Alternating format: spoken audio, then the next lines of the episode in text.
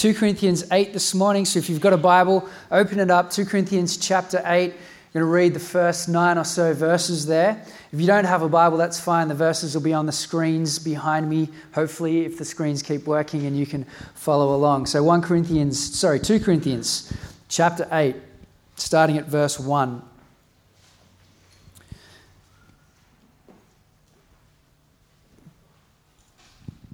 2 Corinthians 8, verse 1. We want you to know, brothers, about the grace of God that has been given among the churches of Macedonia. For in a severe test of affliction, their abundance of joy and their extreme poverty have overflowed in a wealth of generosity on their part. For they gave according to their means, as I can testify, and beyond their means, of their own accord, begging us earnestly for the favor of taking part in the relief of the saints and this not as we expected, but they gave themselves first to the Lord, and then by the will of God to us. Accordingly, we urge Titus that as he has started, so he should complete among you this act of grace. But as you excel in everything, in faith, in speech, in knowledge, in all earnestness, and in, your, in our love for you, see that you excel in this grace of giving also. I say this not as a command, but to prove the earnestness of others that your love is also genuine. For you know the grace of our Lord Jesus Christ, that though he was rich, yet for your sake he became poor, so that you by his poverty might become rich. We pray. Father God, we thank you for your word. This morning we sit humbly under it and we realize, Father, so often we think we read the scriptures, but in all honesty, the scriptures read us, read our own hearts. And so, Father, this morning, would you humble us? Would you please convict us by your spirit of areas in our life that need to change? And would you, Father, please unleash a spirit of generosity amongst your people this morning as we respond to the grace, the good news, the gospel of Jesus? We pray this in Jesus' name. And those who agreed said, Amen. Amen. You know, um, despite our best efforts to try and raise our child um, by teaching him that there's nothing that's really mine, it's ours, Judah has got to this stage where everything in the house seems to be mine. He seems to be amassing a, a great sum of objects in our house. It seems that Possession is nine tenths of the law, and so the fact that the TV is on ABC Kids 90% of the time, he feels that the TV is his. So just yesterday, we had this conversation about who owns the TV. And he says, My TV, Daddy, my TV. My TV, he's sitting in here, I can see him. My TV, Daddy. And I'm saying to him, No, buddy, it's not your TV. Did you pay for the TV? He's like, I did pay for the TV. He's like, Where did the money come from? The same money that bought the watermelon. I'm like, where did that money come from? Mummy bought the TV. In fact, just the other day, we were driving in the car and I gave him some tiny teddies. He was sitting in the back seat, passed him a, a whole packet of tiny teddies, and he was munching around his tiny teddies. I turned around and said, Mate, can I have a tiny teddy? He said, My tiny teddies. I thought to myself, I just gave you a whole packet of tiny teddies, like the whole thing. And I've got a whole bag of them at home. Like I give you away, and the shop is full of them. I could buy you countless packs of tiny teddies, and I just want one single tiny teddy. And he wouldn't share with me my tiny teddies. And I thought to myself, gee, isn't it interesting that so often that same childish attitude exists in our hearts when it comes to God and our personal finances? This morning, I want to talk about money the thing that you're not allowed to talk about in our culture. We'll happily talk about sex, but don't talk about money in our culture. I want to talk about money, but before I do that, I want to say up front to those of you who are here this morning who aren't believers, who don't worship Jesus, then I want you to know this. We don't want your money. Jesus doesn't want your money. What he actually wants is your heart. And so, what I want you to do this morning is kind of sit differently to this sermon, like you might sit in other sermons. And rather than listen to the things that are applied to the heart of a believer, look for the motivation behind that giving. Because I think if you get that, you will get the heart and core of what we're on about. You will get the good news of the gospel of the grace of God in Jesus. You know, as Christians, I think we so often tend to swing between these poles, these opposite poles when it comes to finances and generosity. On one hand, the church teaches the prosperity gospel that God wants you to be healthy and rich, and that all of your wealth is a sign of God's blessing in your life.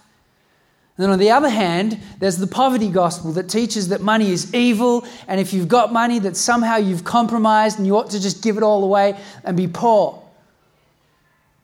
Or we worship money or demonize money. On one hand, we worship money, we will do anything to get it, and then when it's taken away, it absolutely crushes us. Or we think that money is evil, and we say things like, money is the root of all kinds of evil, which is not actually true. You, you, you're attempting to quote 1 Peter 6 there, but 1 Peter 6 says that the love of money, greed, is the root of all kinds of evil. And so Christians have this weird kind of like, we just, the pendulum swings like crazy. And what we need is for the gospel to bring balance to that. And I hope that that happens this morning as we walk through 2 Corinthians chapter uh, 8. Paul writes to a church here, the Corinthian church, about this collection that he's taking up for the churches back in Jerusalem. He's using the example of the Macedonian churches, that is, the church of Philippi, the church of Thessalonica, and others in the region of Macedonia, as an example of what generosity looks like in order to inspire and motivate the Corinthian churches to partake in this collection that he's taking up. And he wants to encourage and inspire them towards generosity. And so, as he does that, as he writes and encourages this church, there are a number of principles that come out of this about generosity and giving. And I want to draw out this morning seven principles of generosity. Seven things about our financial giving from this passage. And here they are, if you take notes and want to write them down. First is that generosity is an act of the grace of God. Secondly, it's sacrificial and generous. Thirdly, it's giving according to one's means. Fourthly, it's free. Fifthly, it's about giving yourself first to the Lord. Six, it's something that we ought to excel at. And seventh, the gospel is the ultimate motivation of generosity. So, those are the seven things I want to walk through this morning as we look at this chapter. Firstly, generosity is an act of the grace of God. Have a look at verse 1 again with me. We want you to know, brothers, about the grace of God that has been given among the churches of Macedonia.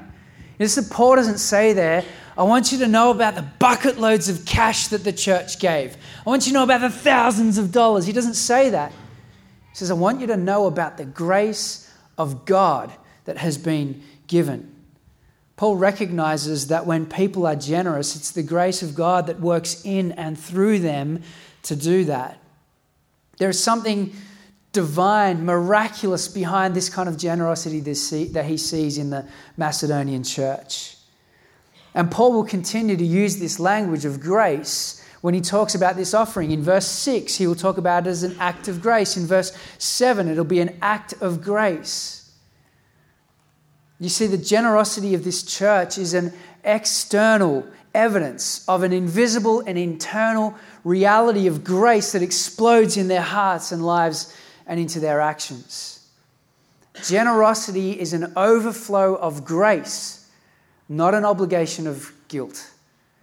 It is an overflow of grace and not an obligation of guilt.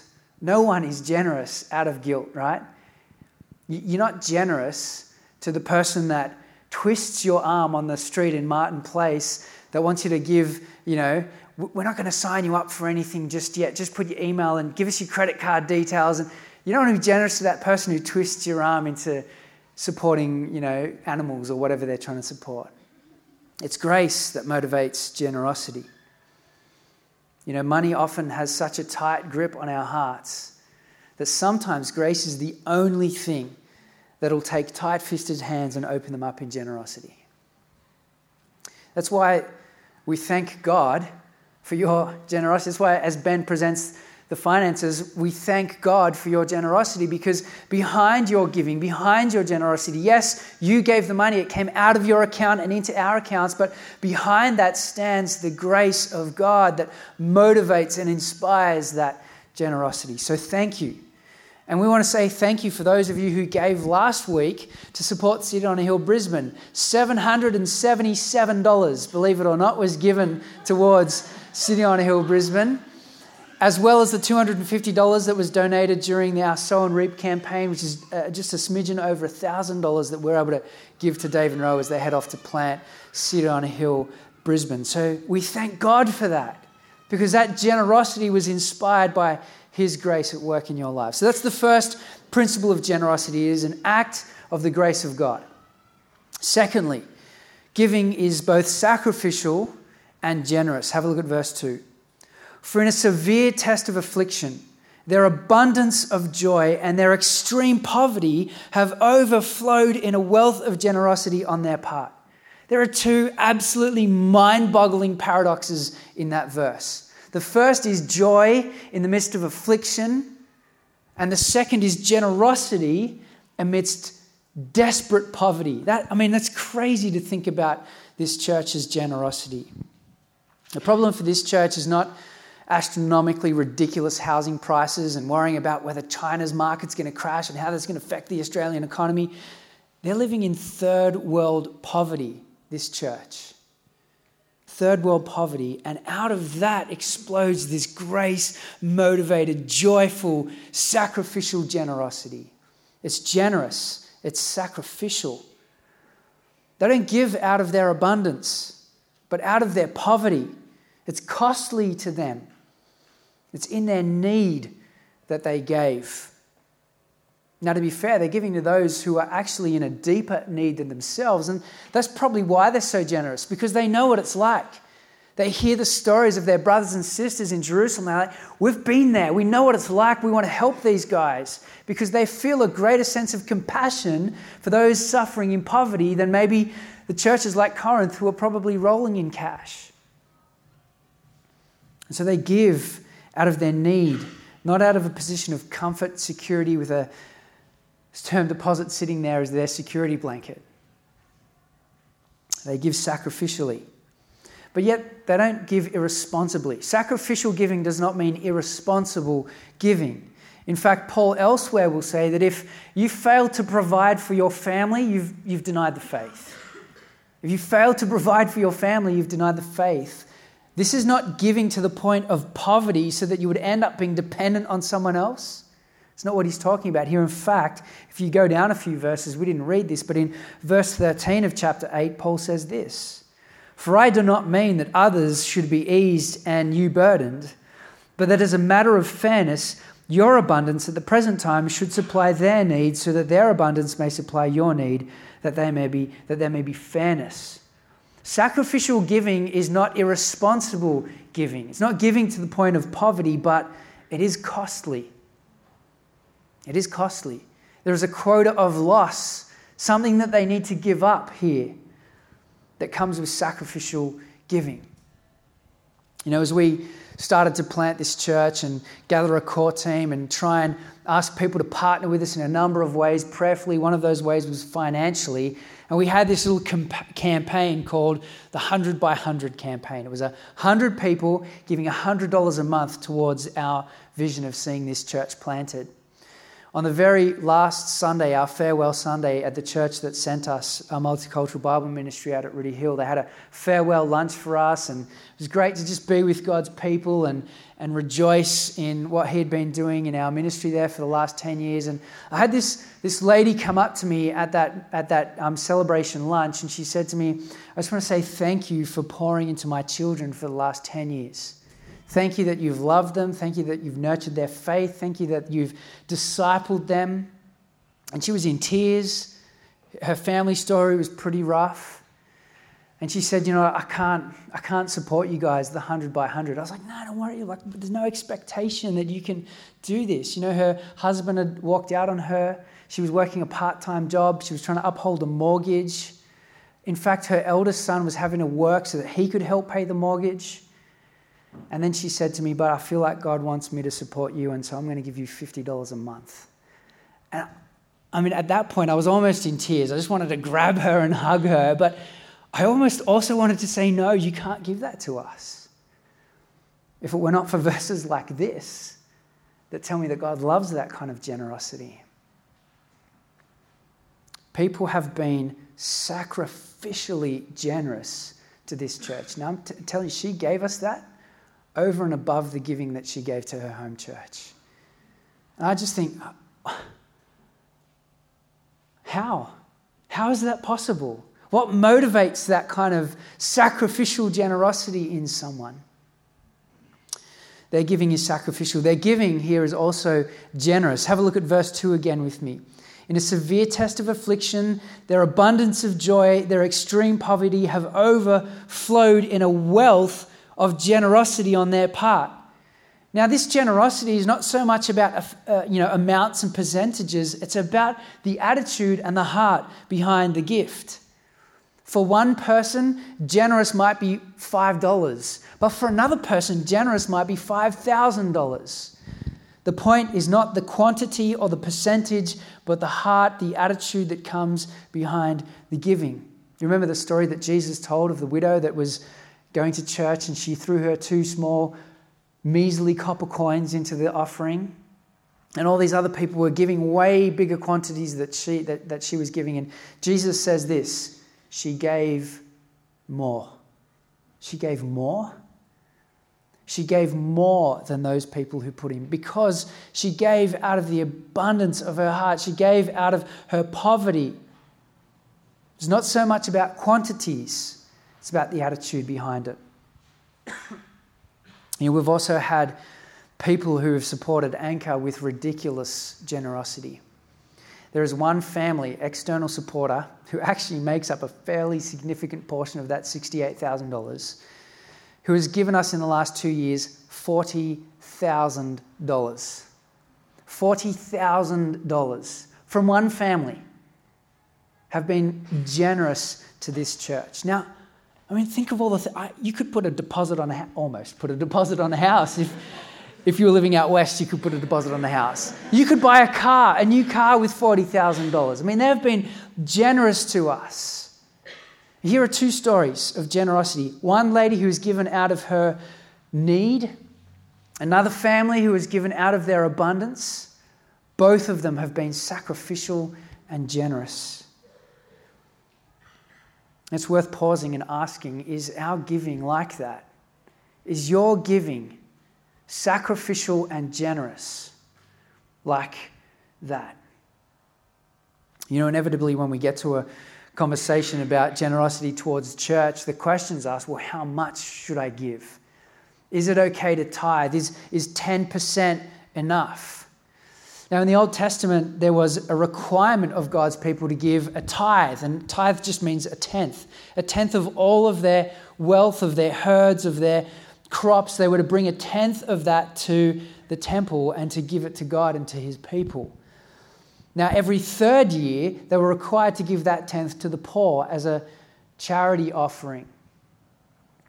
All of this offering was to help fund the Levites who didn't own any land like the rest of the tribes of Israel, but devoted themselves to the work of the temple. And so this tithe was to help them, to provide for them. Now, on top of that were offerings of sacrifice, a sacrifice of atonement, a peace offering, a thank offering. All of those things were on top of their tenth, and as well as just general acts of generosity on their part, were on top of what was required, the 10% for them to give. And when you get to the New Testament, there's no mention of the tithe. There's no mention of it aside from Jesus criticizing the Jewish practice of tithing because what they did was they would tithe their spice rack, these minute, small, like weighing out, you know, tiny little grams of their dill and cumin, and then neglecting the larger matters like justice and mercy and love. And so Jesus criticizes this practice, but nowhere in the New Testament are we called to tithe, to give a tenth of all we have. In fact, when we get to the New Testament, there are so many things about Old Testament worship that are radically transformed by Jesus, and rather than being external things, they become internal things. Money and giving goes from amounts to attitudes, from percentages to principles. It's about the heart. And so we're not required to give 10%. So the question isn't, what should I give? The question rather should be, what can I give?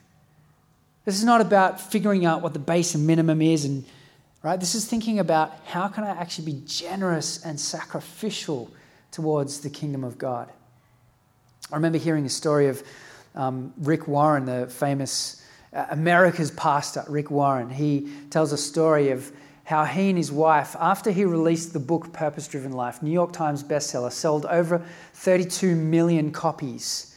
Like if each book was sold at 15 bucks, just think about how much money they made. And rather than increasing their standard of living after all the book royalties, what they did was they, they lived in the same house. I think to this day they still live in the same house. And they began to increase the percentage of their giving every year according to their means. Last I heard, and this was a number of years ago, they were reverse tithing. They were giving 90% of their annual income and living on 10. Right? They, I mean, he could have given 10%. What would he have done with the other 90? Millions of dollars, right? They've chosen not to let a, prin- a percentage guide them, but a principle of generosity and sacrifice. That's the second principle of generosity is sacrificial and it is generous. The third is this, and I'm going to speed up is giving according to one's means. Have a look at verse 3. For they gave according to their means, and I can testify beyond their means of their own accord, begging us earnestly for the favor of taking part in the relief of the saints. Giving according to their means means that they gave according to their ability, that they gave what was within their power. But the generosity of the Macedonian church here surprised Paul blew him away. Because the general expectation would be, as Paul went around the churches taking up this offering, when he got to the poor Macedonians, they would have said, Oh, look, Paul, as much as we love the guys back in Jerusalem, we're doing it tough, we're struggling, we're poor, we can't really be committed to this thing. And so we'll just give a little bit. But Paul saw the exact opposite. He saw abundant generosity despite circumstances. They gave above what was even considered within their power to give. Now, they didn't give recklessly or irresponsibly, but they gave generously and sacrificially. You know, sometimes I think we're often a bit too safe with our generosity. You know, we're happy to take all sorts of risks in life. Maybe you took a risk on that girl or that boy, you took a risk on buying a car. I mean, I bought a car off eBay once, I didn't even look at it. Just bought it. Just bought it and picked it up. It was, it was a good car. Um, th- luckily, but you know, I just took a punt. I was like, that car is cheap, I'm going to buy it. But we take risks when we invest in shares. We take risks when we purchase it. Oh, you know, get a loan. All of these risks we're willing to take in life when it comes to our life and finances. And yet, I wonder if we're willing to take risks when it comes to our generosity. That's what this church did. They took a risk throwing themselves upon God that He would look after them in their generosity and giving. Can I say, I know that there are a number of you who give like that here at Anchor in this church because I've spoken to you. You've told me what you give, you told me what you earn, and I'm almost like, that's too much. Stop giving that much. If it were not for verses like this that said, you know, you know what's normal? Not that we just give a casual amount token giving. What's actually normal for God's people is that the gospel overwhelms us to give abundantly and generously and sacrificially, and sometimes even taking a risk. So, the third um, principle of giving is that we give according to our means. Sometimes we even take risks and give above our means. Fourthly, giving generosity is free. Go back to verse 3 with me. I want you to catch the flow of these verses, and I need my can I grab my drink? I'm losing my voice. Been a bit sick this week. So let's go chapter 8, verse 3 again and follow the flow here. For they gave according to their means, as I can testify, and beyond their means of their own accord. Of their own accord. Begging us earnestly for the favor of taking part in the relief of the saints. There's no there's no arm twisting here. There's no gun to the head. There's no coercion. They give freely, spontaneously. This doesn't come from a demand, but it comes from a desire to give. In fact, they beg Paul to be involved. They're, Please, Paul, let us give to this. You know, when you beg for something, You don't normally beg to give, you normally beg to receive, like, please give me something. But here, this church begs Paul to give. He doesn't plead with them, it's the other way around. Generosity is entirely spontaneous and free and voluntary. It's motivated by grace, not guilt. That's why Paul says later on in chapter 9, verse 7, this Each one must give as he has decided in his heart, not reluctantly or under compulsion, for God loves a cheerful giver. God wants you to want to give. God wants you to give because you want to give, not because you have to give. Cheerfully, happily, joyfully giving. Giving is free, generosity is free, it is not coerced or arm twisted. Principle number five giving is about giving yourself first to the Lord. Have a look at verse 5. And this, not as we expected, but they gave themselves first to the Lord and then by the will of God to us. There's a priority in their giving. They give themselves to God first. Like, God, all of this life is yours. All of my money is yours. Help me worship you with every single cent. Now tell me what to do with it. That's their priority in giving, giving themselves first to the Lord. And then they commit themselves to the collection that Paul is taking up. this is worship led generosity. You see the motivation behind this? Giving is not about coercion or guilting, or this is all about what God is doing in our lives and in our hearts and in our churches. Our first priority as we think through our personal finances is about giving yourself to God, giving yourself to Him. Reminding yourself, I've been bought at a price, I'm not my own. Everything that I have is actually being given to me from Him, including my gifts and talents that make me amazing at my job that pays good money. All of it's from God. And He calls us, yes, to enjoy it and to be generous with it at the same time. So, our priority is first giving ourselves to the Lord and then giving ourselves towards the generosity towards God's people and, his, and this world. Principle number six generosity is something that we ought to excel at. Something we ought to excel at. Have a look at verse 7. But as you excel in everything, in faith, in speech, in knowledge, in all earnestness, and in our love for you, see that you excel in this act of grace also. The Corinthian church is renowned for its abundance of miraculous gifts. And in the first letter that he wrote, chapter um, 1 Corinthians, they're getting a bit of trouble with these gifts, right? But here he actually commends them for it. He says, You know what? You guys have got this abundance of gifts, you overflow in them. You excel in faith. And now that's not just saving faith. It's like you guys are really good at being Christians. What he's saying there is you have this faith to believe for all these miraculous things that are happening.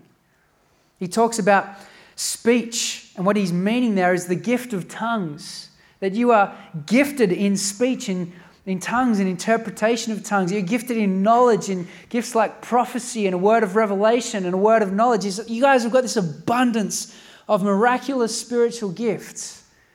And now, as you excel in them, I want you to excel in this act of grace, in this generosity as well. Overflow with it. You know, there's so many things I think of that we want to be excellent at, we want to excel at. Maybe it's music, maybe it's guitar. And so you practice, you get good, you devote hours to it, you sacrifice for it, you save up lots of money, you buy a really good guitar because it's got amazing tones.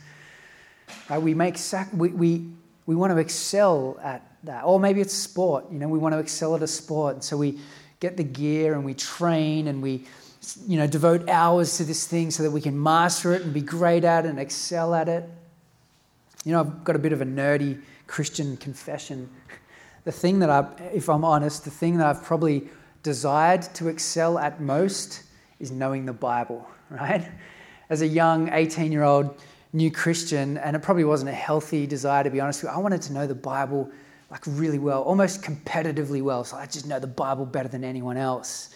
It's funny the things that we want to excel at in life. But you know, I've never had a single person in all my years of being a pastor come up to me and say, Can you pray and ask God that He would help me excel at being generous? Never had it. I've only ever had one person come and confess greed. Excel at the grace of giving. You know, if we truly believed what Jesus said, that it is more blessed to give than receive, we would want to do that. We would want to excel. We would want to overflow in generosity. Imagine a church that did that. Imagine what Jesus could do with a church that excelled at being generous. So, how do we do that? How do we excel at generosity? Yeah, we'll, I don't think we'll ever excel at being generous. We'll, we'll never abundantly overflow with generosity if it's reluctant and joyless. And so maybe the place to start is just a fight for the emotions, for the affections that come with it. You know, the, the solution to it is not, well, I'm, I can not give with joy, so I'm just going to give up giving. Right? No, fight, wrestle for joy in it. Pray, ask that God would allow you to see the grace at work in your life, His grace at work. Ask Him that He would show you the gospel, the cost of what it looked like for Jesus to lay down His life, that that would motivate generosity and joy in you. That might just be the first step to take. Or maybe you need to ask that God would show you what generous and sacrificial looks like in your life. Prayer, God, show us what that looks like. Convict us of areas that we need to be generous towards. Or, or maybe it's that every time a need is presented to you, rather than going, Well, I've already given the church, I'm not gonna, I don't have to, I don't have to do that. Stop and say, God, do you want me to give to this? Do you want me to be generous to this? Show me, God, how much you want to give in this circumstance. Or maybe it's asking that God would help you every year to do a PB when it comes to generosity. You know, PB is a personal best. Like all the swimmers, they want to do a PB. Every, every, I just want to do a PB. Doesn't matter if I win, just want to do a PB. Maybe it's saying, God, every single year, help me grow in this, help me increase in this, help me do a personal best this year.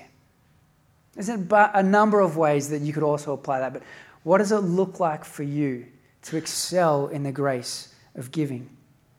I remember reading, uh, and I, I, couldn't, I was trying to find this last night. It was one of Francis Chan's books. I think it was Crazy Love, but I searched through and I couldn't find it. But he tells a story of how God had convicted he and his wife Lisa to be generous. And he, he recalls God saying to him, I want you to give this year, I want you to give $30,000. And if my memory serves me correctly, that was his entire income for the year. He's like, God, are you crazy? I only earned $30,000. How? And then the next year it was more. The following year after that, God said to him, I want you to give a million dollars. And he's like, come on, this is getting ridiculous. And then he wrote the book Crazy Love and it turned into $5 million, you know, book royalties and ridiculous kind of stuff. But he gave with that attitude that says, I want to be excellent at giving. I want to excel in this. I want to be generous. I want to be sacrificial. Now, I don't know about you, but that's kind of scary because that forces us to trust God in ways that we probably don't trust God right now with our finances. Friends, we've got, as a church, we've got room to grow in this area. 47% are not partnered in any way here at Anchor Church with the joy of giving. Now, I recognize that there's probably various reasons for that. Some of you are new. Some of you have only just finished our Connect course. Some of you have only been here for a few weeks. We're not expecting that week one, you're like, yep, I'm in, here's my money, because trust is earned. You need to know that you can trust us. Part of having been up, up here this morning is so that you can see that there's financial transparency about how we spend our money. And so maybe you're new, still figuring out whether this is going to be your church or not. Take your time, ask the right questions. But you know, one of the things that I was told once is that from the moment someone joins your church to the time that they give, there's a six month lapse. Now, I don't know if that's fair enough or not, but it seems to me like that's a long time. Now, the other thing is that maybe some of you have financially pledged at the church you came from. You've committed yourself to, say, a building project or, a, or an annual financial pledge, and, and I want to say good on you for honoring that. There's a season for saying, you know, we committed to that under the Lord and we're going to we're going to see that commitment out. Well done. But also, there are some of you who are irregular. You know, and I've had these conversations like, ah, I give via the containers on Sunday, but I always forget to bring cash on Sunday morning. Whatever it looks like for you, fight for regularity. Maybe it's signing up for direct deposit. In fact, in a few weeks, we're going to introduce another method of giving that doesn't require cash or a credit card on a Sunday morning, simply just pressing a button on your phone and you can be generous. We want to help you do that. Whatever, if you're irregular in your giving, strive for regularity in that, whatever that looks like monthly, weekly, annually, strive for regularity. Or maybe it's that you're just not giving at all. It's not like you're new, you've been around. It's not like you're not part of our family, you're here, but you're just not giving. And if that's you, can I encourage you to repent of that? Because this is family and we're all called. Jesus calls us to worship Him with every corner of our lives, including our finances. We're all in this together. Jesus says that our financial giving is often a window into the heart. Remember that verse where he says, Where your treasure is, there your heart will be also?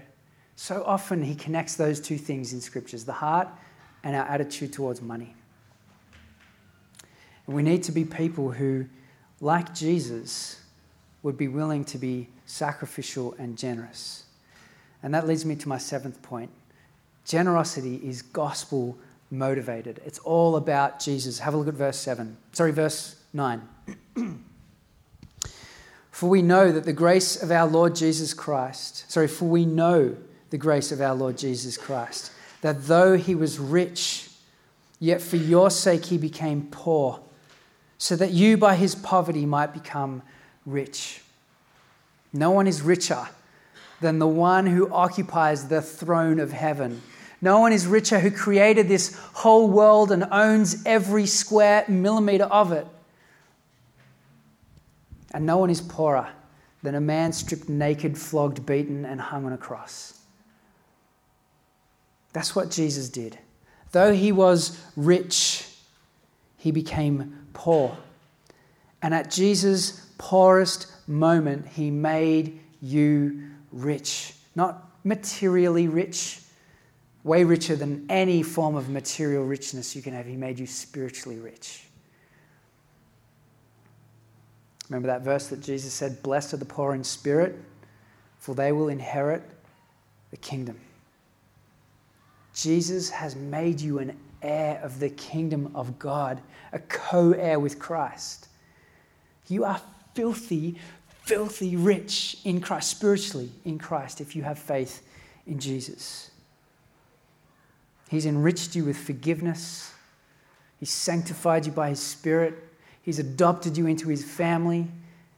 He's made you alive in Christ. He's regenerated your dead, cold heart, made it a heart of flesh.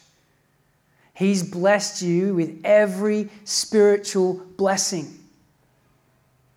If you're in Christ, you are filthy rich. You lack nothing, no spiritual blessing. You know, the richest person in the world is not the person who has the most money, but it's the person who's had the biggest debt forgiven. And that's us. If Jesus, the King who became poor, has forgiven your sins. It's the gospel that motivates our generosity. Paul draws this church's attention to God's ridiculous, abundant generosity in Christ. I love what um, Tim Chaddick, pastor of Reality LA, says. He says that our view of God affects everything. If we view God like the tax man, then we'll only give what we have to. But if we view God as the generous giver who has given us abundantly more than we deserved, more than we even asked for, more than we desired, then that changes everything about us. You know, Christianity is not about earning the approval of God. Forgiveness is not a commodity that you can purchase with money. It's about grace. It's a gift that God freely gives for those who have faith in Jesus. It's all about grace. And we worship a God who is not tight or stingy or frugal.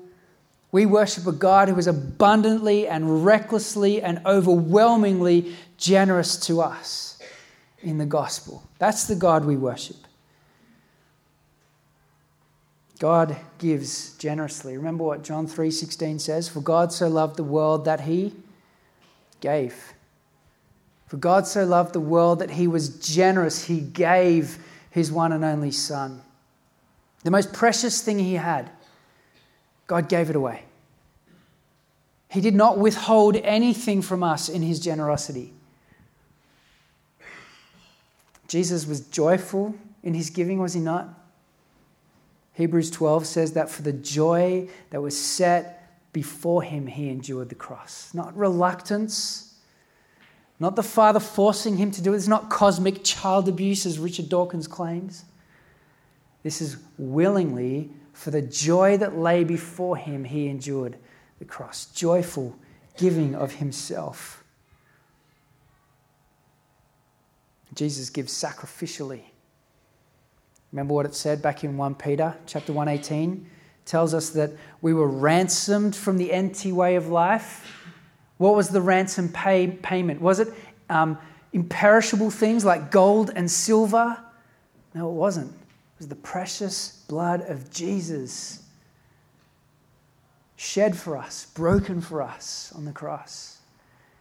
God has given generously, joyfully, and sacrificially in the gospel. And he calls his people to be like him. Surprise, surprise. To be joyful, to be generous, to be sacrificial. You want to know what motivates our giving? That's it. We worship a God who has been ridiculously good to us. And so our response is to want to be generous back. You know, when you find something that valuable, when you find something as valuable as sins forgiven, when you find something as valuable as inheriting the kingdom of God, you'll give everything you have to get that thing. Remember that story that Jesus told of a man who was walking through a field, tripped over something heavy, stopped, looked at it, found a chest full of the most precious treasure he could find. And immediately he went away and with joy sold everything he had so he could go and purchase the block of land to make the treasure his. Jesus says that's what the kingdom of God is like. It is so valuable that you would give everything you have to obtain what God has on offer by his grace. You know, friends, Paul motivates this church to participate in this collection by giving them the example of the Macedonian churches. And look at their generosity. Let that inspire you. Let that motivate you. And so I want to close this morning by inspiring you and motivating you with stories of generosity within this community, within this family. I'm not going to name names. I'm just going to tell you anonymous stories of how people have been generous to inspire you and stir you towards generosity. I think of a donation that was made towards someone having counseling for $4,000. I think of the $1,000 that was given to a girl who was uh, held up and rolled and lost her money for her wedding shoes and her wedding jewelry in Melbourne. And a gospel community gave her. She's not a believer, she's not part of this family. I think of the story of someone who was literally given a car because they needed a car. Think of the story of a gospel community that has given $1,000 to help an elderly lady who's a neighbor of one of the people in their group. Think of the story of the countless, probably tens of thousands of dollars that has been given towards Viv and Jake Leishman in their time of need during the passing of, of Rich earlier this year. Think of that generosity. I think of the people who, um, in, in numerous instances, have emptied their pockets to help the homeless uh, around here. Think of the time when one of our sisters walked into the pub and said, I just met a homeless lady outside who's got money, and cash just came out of people's wallets joyfully, generously. Think of a time where a guy wandered in here looking for some money for breakfast and someone gave him 15 bucks. Think of a time where people responded to a campaign called Sow and Reap and gave over $2,700 towards projects outside of our church, including one project with compassion that $1,500 was given towards to raise the education level of children in poverty.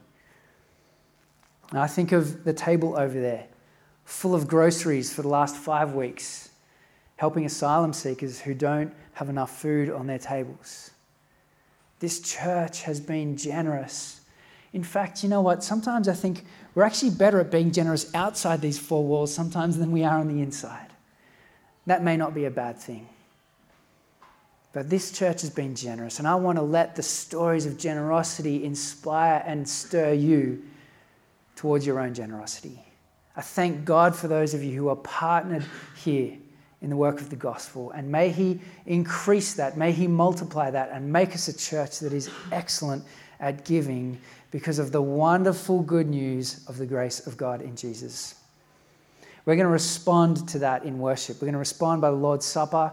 To my right and left are two stations with bread and grape juice. We invite you to come and dip the bread into the grape juice and eat it, remembering Jesus, the one who was rich, gave it all up to become poor for you, that in his poverty he might make you rich. What's the response to that? Overflowing, abundant, all of life worship of him. So let's do that. And I'm going to invite the band up. I'm going to pray and we're going to respond and worship to our God. Father, we thank you for your ridiculous generosity towards us, reckless even, Lord, that you would give your one and only Son. God, we thank you that you did not withhold yourself from us. We thank you that your generosity meant that you gave the best that you had. Father, that we would be recipients of your grace and your mercy, your forgiveness, inheritors along with Christ. We thank you, Lord. We worship you. We ask, Lord, that that good news would explode in our hearts, that your grace would be at work, that you would make us a people who are generous, who are sacrificial, who are joyful, just like you have been in the gospel. Transform us, we pray. God's people said, Amen.